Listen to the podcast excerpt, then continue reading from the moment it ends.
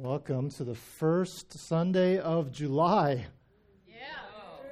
It wasn't a lot of excitement, huh? The year is going by, but like it or not, this is the first Sunday of July, and uh, we are just continuing to move along. Can you believe that this whole year we have been traveling through the, the Gospel of Luke? And uh, today, in you know, we've already passed kind of this halfway mark in our year, and, and we're still in chapter 11 but uh, we're we're moving along, right? So last week, uh, if if you were here last week or last couple weeks, Pastor Toby has been uh, moving us through chapter eleven in Luke, and if you remember, Luke is a a letter. It is a, a, a letter that is is written by Doctor Luke, and he is explaining you know all these important details that that he thinks um, you know are pertinent to the life of Jesus Christ and he is sharing all these details. And so now, now he's he's beginning to. We already said we've kind of come over this like hill, and we're moving towards the cross. We're coming down and towards Jesus' ultimate, uh, you know, mission and purpose, and, and that was to, um, you know, to show us God's love through, you know, dying for us on the cross. And and what we see here in chapter 11 is, is that Jesus has begun to really interact with the Pharisees and um, the experts in the law, also uh, Sadducees. These are kind of the religious leaders of the time, right? And just giving us a little bit of understanding, you had um, you know these religious leaders and groups of leaders and some of them like the sadducees were usually you know they were from a higher class or they were uh, you know, a little bit different from the common people.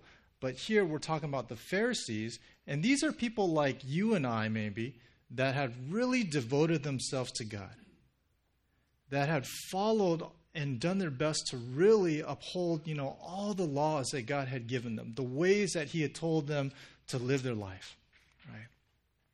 Many of these Pharisees started out as, as people that studied the law. They were experts in the law. They were maybe even lawyers, and then they had become accepted into this group of Pharisees. And these were kind of like, in some ways, they were like the people's heroes. They were the people that, you know, that we would maybe look up to as like, man, those guys are, are so good. They're so on top of it that, man, they follow all of God's law. It's so amazing. You know, I, I, I wish maybe one day I can be as holy as them, right? That's kind of who these people are. And really, like, what, what, what are some of the things that, that Jesus accuses them of as he interacts them with is that they're missing the big picture, right? They're missing the big picture and they're focusing on these little details. So, some of the things that we know just from the general history is that Israel, you know, that as God's people, um, this nation, and interacting w- with God, then God had sent them prophets and told them, hey, this is how you need to change. This is how you need to live. This is what you need to do. And they didn't listen. They rebelled. They sinned against God. And so God kind of let them to, okay, you're going to do that. You're going to reap the consequences. And so these people were exiled. They were kicked out of their land. They were uh, put under oppression, right? And it's in that time, as, as they were kind of exiled and in, this land of, of Babylon, that many of these kind of laws began to get made, these extra laws, okay? And so, just to give you an example, right? It would be like, uh, you know, later on today, we're going to take communion and uh, Pastor Jenny will lead us in that, and, and she'll invite us to come down these rows and in an orderly fashion, right? And so maybe we would say normally, hey, why don't you come down these rows in, in just a, a nice and orderly way and then come and receive communion and return back to your seat. Maybe that's kind of the rule that we say, hey, that's a good rule. But then I think, you know what? I don't know. Some of you look a little tired. I'm going to help you be orderly and maintain. So when you walk down this aisle and you alternate your steps right and left, you cannot sway more than three inches to the left or more than three inches to the right, right? And so I've given you this new law. And now you so now you're thinking, okay, that that's good. But then you also we don't want you to bump into the person in front of you, so you must at all times maintain a space of one and a half feet, but not too much because then the line will get too too far. So one and a half to two feet. Okay? And so we begin to just add and add and add and add more rules and more rules.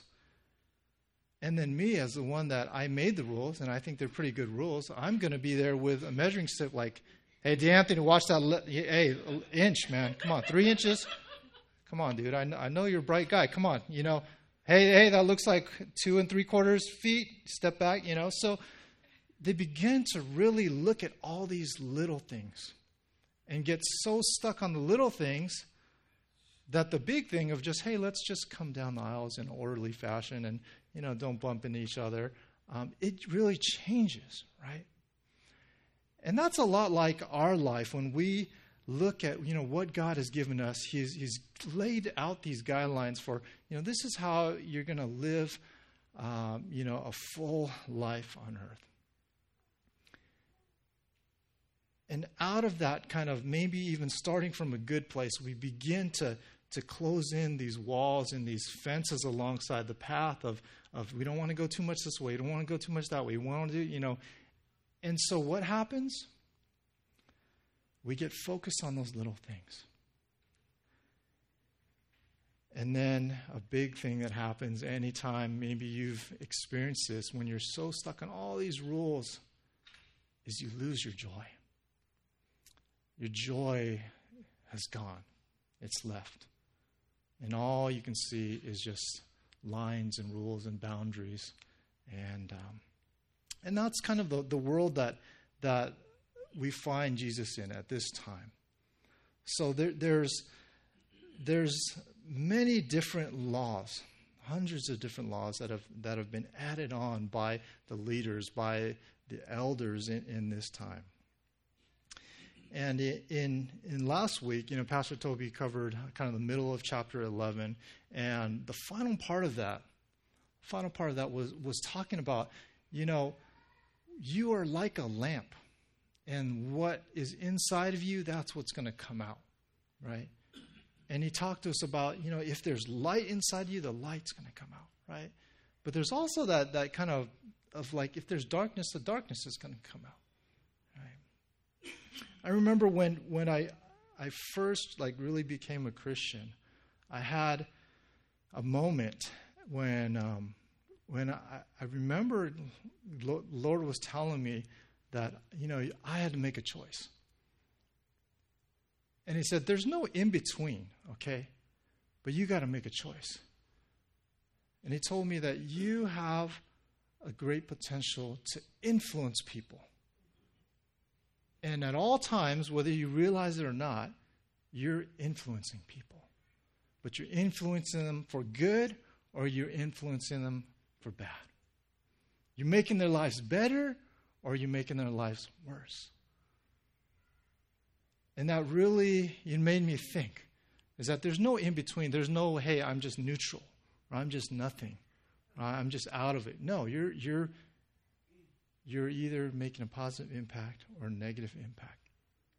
And I think that is kind of the core of Jesus' engagement uh, with these Pharisees and experts at this time that we're going to get into. And so, uh, as we go through this, you know, portion of Scripture, I encourage you to think, you know, maybe in your mind, you know, what is your impact?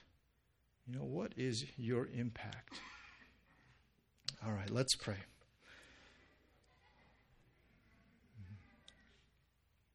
Lord God, we come before you humbly. We acknowledge that, that you are Lord. We thank you for your grace and your mercy that this Sunday, as, as we look forward to sharing communion together, we're reminded of how much you love us. That you held nothing back. You held nothing back. That you gave your only Son, Jesus, to us. That we would know how much we mean to you and that you are God of love. Lord, we thank you for your word. We thank you that, that you have given us your word. this Bible, this collection of, of books that, that tells us your story. That tells us who we are and who you are. Lord, we pray that your Holy Spirit would be with us, that you would open up our hearts and our minds, that we would be able to receive what you have this morning. We thank you, Lord. In your name we pray. Amen. So, like I mentioned, Jesus has been engaging with these religious leaders, with these Pharisees. And today, our, our passage is Luke 11 37 to 54, as you see up there. And let, you know, let's start to read together because in verse 37, this is after Jesus had kind of finished this whole conversation about, hey, you're, you're like a lamp. Remember, you're like a lamp. You either have light inside or you have darkness. And verse 37 says, When Jesus had finished speaking, a Pharisee invited him to eat with him. So he went in and reclined at the table. But the Pharisee was surprised when he noticed that Jesus did not wash before the meal. Now, a lot of us, we, we think, okay, that's kind of, you know, okay, I got kids, right? And I'm always telling them, like, brush your teeth in the morning. If Kai comes in from outside, I'm like, wash your hands before you eat, you know, that type of thing, right? It makes sense, right? I mean, why wouldn't you want to wash your hands? And, and here, it's like Jesus gets invited to their house, and they're like, hey, he didn't wash his hands. Did you see that? He didn't wash his hands. And they're so surprised. But that's not actually what they're talking about. What they're talking about here is not that his hands were actually clean like before he would eat, but this is one of those laws. This is one of those added traditions. And, and one of the things that is, is in Jewish culture, um, there is a lot of kind of ritual with, uh, or a high priority on ritual of, of being spiritually clean right? And one of the things that, that I wanted to share with you is this whole idea about washing the hands. And this was a, a ceremony, this was a ritual, this is something that is not like actually washing your hands, and you'll see that as I explain it to you, but it is a it's kind of this symbolic ritual of, of being cleansed. Now they had some different thinking in this time. One of the uh, one of the, the rabbis uh, I'm going to read from um, Kitzur Shulchan Aruch. Um, probably not saying that right, but uh, you know, there's an explanation of, of let's start. This is not the actual meal hand washing, but it's very similar. Where where he writes that when a man arises, when he wakes up, it says when he arises from his bed in the morning, a person is considered as a newly created being to serve the Creator Blessed be his name. He therefore must sanctify himself and wash his hands from a vessel, just as a Kohen or the, the priest washes hands each day from a special basin. And so he begins these instructions upon when you wake up, you're supposed to wash your hands. And, and Jews uh, still do this t- to this day. Why? Well, there's, he says, you know, this is one reason. The other reason is that when a man is asleep, his soul departs from him. So this is the, this is this um, this leader's thinking. Okay, so he says, his soul departs from him, and an unclean spirit comes and dwells upon his body. When he awakes from his sleep, the unclean spirit departs from his entire body, except from his fingers, from which it does not depart until he pours water upon them three times alternately and then he adds, it's forbidden to walk a distance of four cubits without washing your hands, um, unless it's extreme necessity. Okay, and so in the morning there would be a, a almost like a pitcher, and they would fill it up with water, and you would start with your right hand, you would pour, then switch your left hand, pour, pour, pour, pour, pour. Okay, like and, and it's very specific in that if the water went up to your wrist, okay, then this part is all clean. But if it went further and it went back down, then that first part has has been made dirty again because there was dirty stuff here. When it, you know, it's very specific. Even if your hands, you don't want your hands to be this way because it's thought that the, the water on the top was dirty, impure, but the water, once it goes on the bottom, it's okay. So if your hand went like this and the water went back onto the top of it, oh, it's dirty again, right? And so they would do this, and then you would hold your hands up, and the water would drip down, and you would say, have to recite a blessing, okay? And the blessing that you would say is, Baruch atah Adonai, Eloheinu melech ha'olam, asher kireshanu b'mitzvotav, Vidzvanu al netilat yarayim, which means, Blessed are you, Lord our God, King of the universe, who has sanctified us with his commandments and commanded us concerning the washing of the hands. Okay?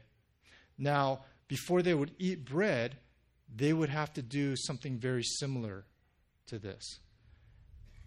And I, I, I couldn't find for sure if it was two times. I, from what I read, it seemed like you only have to wash each hand two times unless it's for like Passover or uh, a special Sabbath meal. But that's what they expected.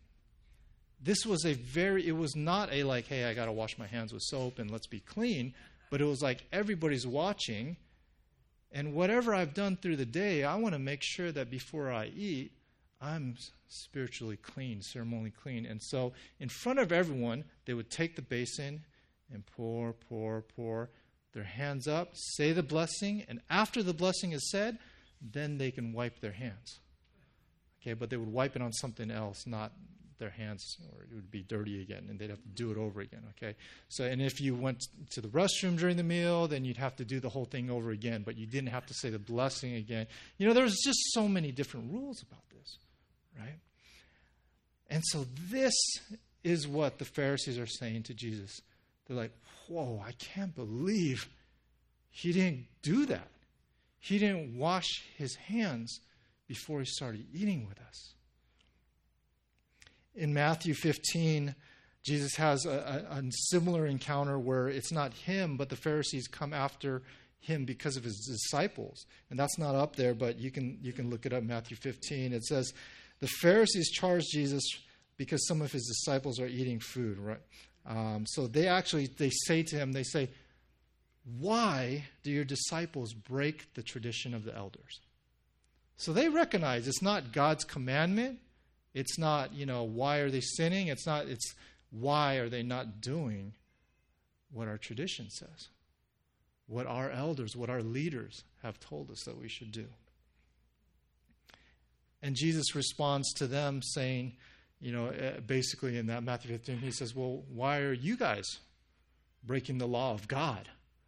You know, why are you disobeying God's commandments? So they're saying, Why are you disobeying our elders? And he's saying, Why are you disobeying God? And in that case, the example that he gives them is the Lord says to honor your father and mother.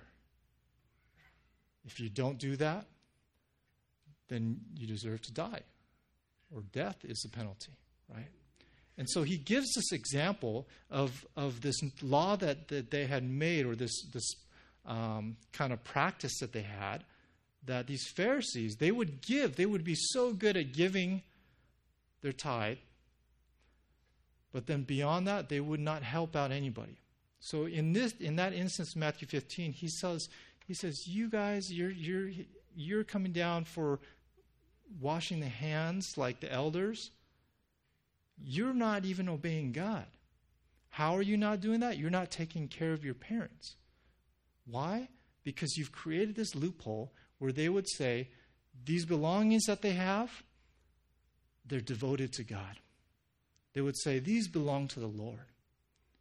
And they would continue to use that because they're, they're, they're stewards of that. They continue to use it until they felt, oh, God needs it, then I'll give it to God. So if I had five cars and I only use two of them, maybe I'm rotating them throughout the week, and my mom comes to me and says, hey, my car broke. I need a car. Can I borrow yours? I say, no, sorry. I don't have any car to lend you. Said, what do you mean? You got five cars. Those are devoted to God. They're God's cars. I can't. Right? That's basically what they were, what they were doing. And so that's the example that he gives to them. And this just gives you a picture of, of kind of where their hearts are and how they're operating. That they not only have been making these laws, but they've been kind of, as the creators of it, they've been able to kind of bend them to their favor. Right? All right, so let's continue. Verse 39, it says, Then the Lord said to him, as, the, as he responds to them, they're like, Jesus, you didn't wash your hands. He's like, All right, now it's on, right? then the Lord said to them, Now then, you Pharisees clean the outside of the cup and dish, but inside you are full of greed and wickedness. You foolish people, did not the one who made the outside make the inside also? But now, as for what is inside you, be generous to the poor, and everything will be clean to you. He, he throws a heavy punch to them, right? And you can imagine, like, if, if you go to a restaurant, you know, and you receive a cup and there's something dirty on the inside, what are you going to do? Well, some of you are just going to, ah, okay, whatever, you know. But I, I know I know plenty of people that will be like, uh-uh, look at this. Like, hey, hey, hey, you know, and right away it's going to get taken care of, right? Because that's not okay, right? If you have a bowl of soup, I love clam chowder myself, and if I got down to the very bottom of that bowl and I noticed that there was chunks of some other food stuck to the bottom, I don't feel right, right? Oh, that's that's not that's not good, right? So I think we all agree that that really, when we see that reality that, hey, the, out, the outside doesn't really matter as much, it's the inside that really matters. And that's the example that Jesus gives. He's like, you guys are like a cup. That on the outside, it looks like it's all good, but inside, it's all messed up. And yet, I, I really believe that he still has a heart for them. And he tells them, if you just get rid of that filth on the inside, that greed, that selfishness, you guys would be clean. You know, he even he's he's telling them, you just get rid of that, you'd be clean.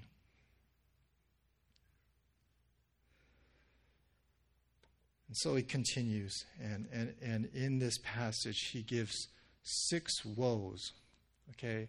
And a woe is is kind of like a hey, this is a judgment coming on them. It's a warning, but it's also a judgment. It's saying, hey, be careful because you're guilty of these things and you're going to answer for them. The first woe, he says, Woe to you, Pharisees, because you give God a tenth of your mint, rue, and all other kinds of garden herbs but you neglect justice and the love of God. You should have practiced the latter without leaving the former undone. And he's saying, You guys are so good about giving your tithe, about making sure that, that you are correct down to like the penny. Because as they're told to, to give a, a tenth of, of what they produce, the crops or you know their produce,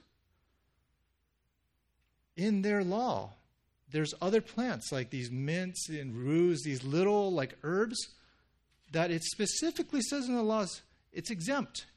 You don't need to give of that, right? And yet they are giving of that.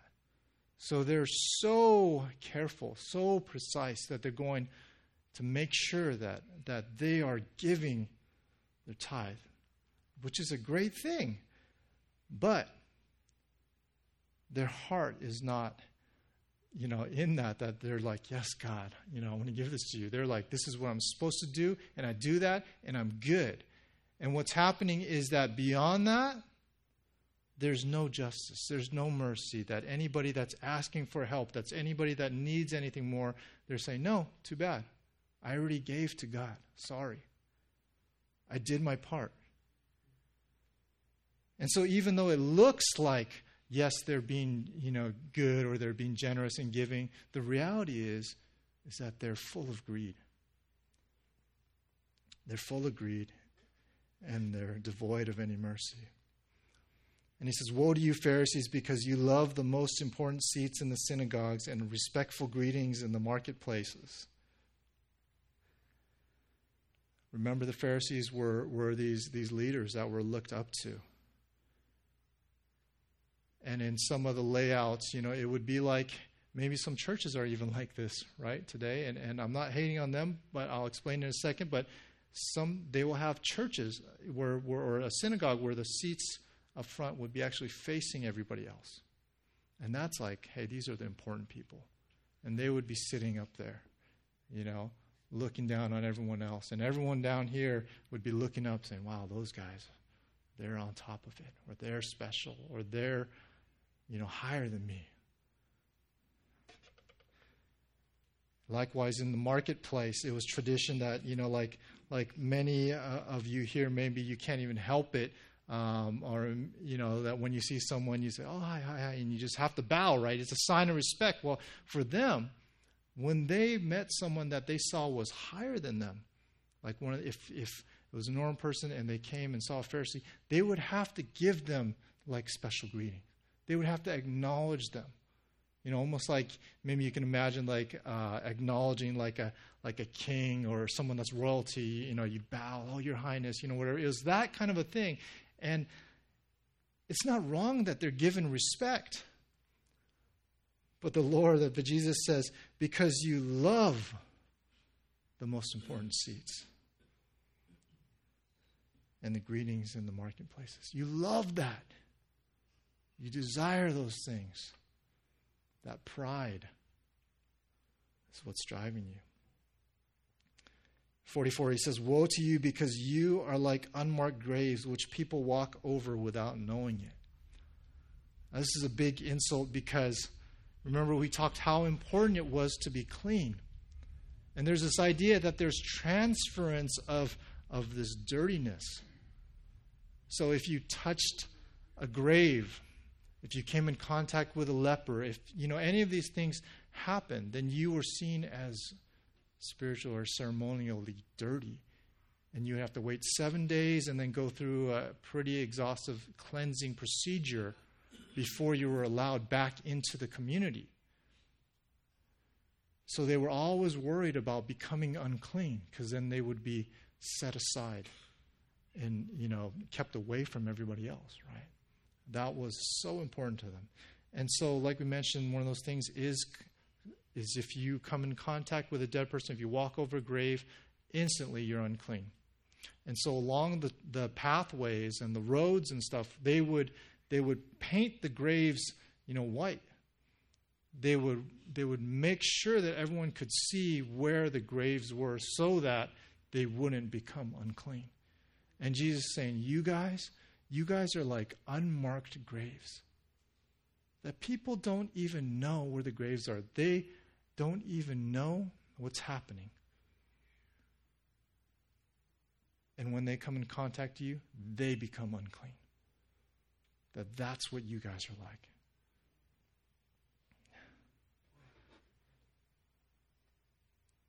What is your impact, right? 45, one of the experts of the law, another group connected but a separate group, the experts of the law answered him, and he's, he's saying, Hey, hey, you know, I'm feel, I think he's feeling convicted that, hey, Jesus coming down on these Pharisees, but these things he's talking about, it, you know, I, I feel like that's kind of applying to me too. And so he says, Teacher, when you say these things, you insult us also. And Jesus is like, Yeah, I, I got I got you too, you know, and he and you experts in the law, woe to you because you load people down with burdens they can hardly carry, and you yourself will not lift a finger to help them. The example I gave you with the aisles, it's like that. They just keep making rules, keep making rules, keep making rules. And in that process, they're just weighing down the people. Because you can imagine if, if you have all these hundreds of rules that you got to think about and you don't want to break, your mind is going to be going crazy. You're going to feel that weight and you're going to lose that joy. And he says, Woe to you because you build tombs for the prophets, and it was your ancestors who killed them. So you testify that you approve of what your ancestors did. They killed the prophets and you build their tombs. Because of this, God in his wisdom said, I will send them prophets and apostles, some of whom they will kill and others they will persecute. Therefore, this generation will be held responsible for the blood of all the prophets that has been shed since the beginning of the world, from the blood of Abel to the blood of Zechariah, who was killed between the altar and the sanctuary. Yes, I tell you, this generation will be held responsible for it all. And he's telling them, You rejected the truth. You rejected the truth. You know what happens with a prophet is, is that they come and they, they speak the word of God. Maybe they're saying, Hey, you guys need to change your ways or this will happen. And what do the people say? They said, Yeah, right. Give me a break. That's not going to happen. I don't like what you're saying. And so they killed him. And then what happened? That thing that they said would happen, happened. And then, oh, shoot, actually, he was right. He actually was from God. Wow, that was a real prophet from God. Oh, well, we got to give honor to the real prophets. And so they would give that honor and, and they would build up and decorate the tombs. And it was like, made them look good. Like, man, yeah, we're honoring the prophets. But Jesus, like, you guys would do the same thing if those prophets came today. Right? And really, they're going to reject Jesus, who all the prophets, all the word had been pointing to. And for that, they're going to be responsible. And the last thing it says is Woe to you, experts in law, because you have taken away the key of knowledge. You yourselves have not entered, and you have hindered those who are entering. And so he says, Not only did you reject the truth, but you're keeping others from accepting the truth. By the ways that they were, were, were talking about the word, about the ways that they were interpreting it, the, the ways that they were saying, "Hey, I'm an expert, you know, in the Word, and I'm going to tell you what it means, and I'm going to tell you about the laws and the things that God wants you to do, and this is the way that we're specifically going to live." And it made it impossible for anyone to really receive that message. It says, when Jesus went outside, the Pharisees and the teachers of the law you know, I, I, just imagine it's kind of like that mic drop moment, right? Because he kind of gives that final sixth woe, and it says he went outside. He's like, okay, I'm done. When he went outside, the Pharisees and the teachers of the law began to oppose him fiercely and to besiege him with questions, waiting to catch him in something he might say. Now, today, as, we you know look at this, these these are um, six different kind of reasons that, that Jesus gives these Pharisees of, hey, you guys are totally missing it. But when I looked at it, as I studied this this week, the thing that really stuck with me is that right before, and he talks to them about, hey, you guys, you either have light inside or you have darkness, right? And I asked you when we started, you know, what is your impact, right? For these people, I think it's clear that Jesus says, you guys have been given influence. You've been given position. You've been given knowledge of God, who He is. And what have you done with it? What have you done with it? Have you brought people closer to God or have you driven them further away? It's clear that in His judgment on them, they are actually keeping people from God. That even as He Himself is in front of them, that they reject him, right? And for that, they're missing out.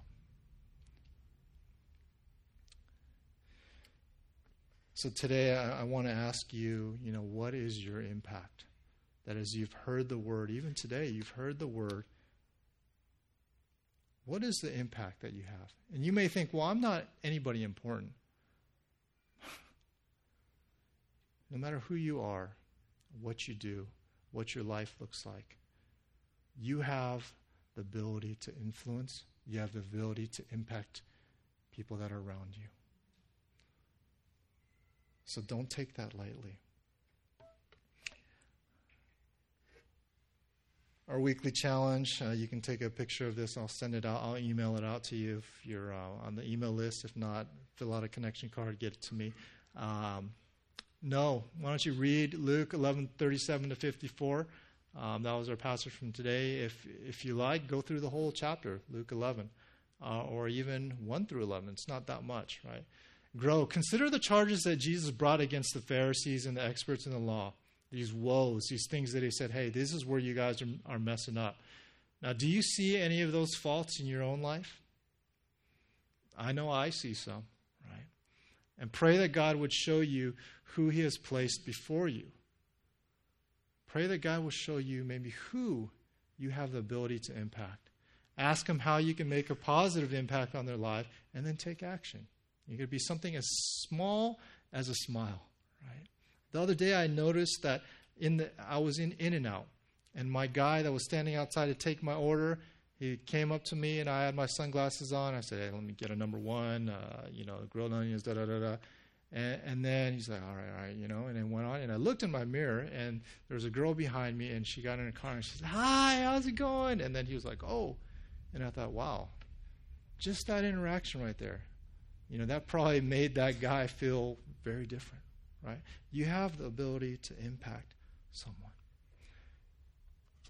as we close this time, you know, uh, another thing that, that I really this morning I've been I've been thinking about is that I, like I told you that what happens when we get bogged down with all these laws and all these thoughts is legalism is that we lose our joy.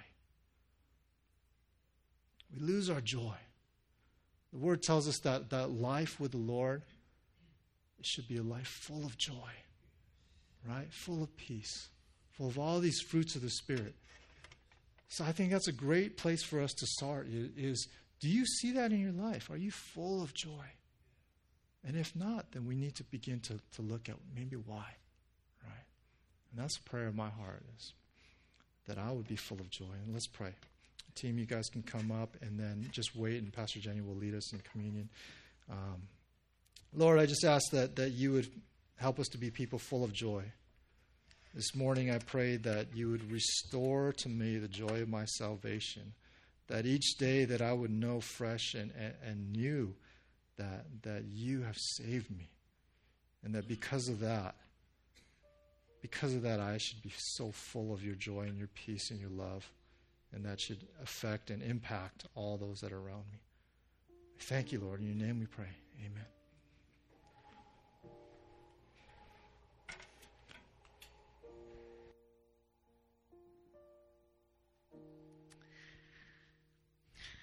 this afternoon we have the, the joy of celebrating communion together. It's a meal, a spiritual meal that God invites us into. And it's been celebrated down through the years since Jesus' time. And we get to celebrate it as a church body here today. You know, Pastor Phil in his sermon shared about various additional rules that could be added on and used the example of communion and mentioned what it would be like if there were rules for how we had to walk through up the aisle to get communion and how close we could be to the person in front and how precisely we would have to follow a straight path and those rules sound just silly but I'm so thankful that we don't have rules like that that God imposes upon us for who can come and receive communion.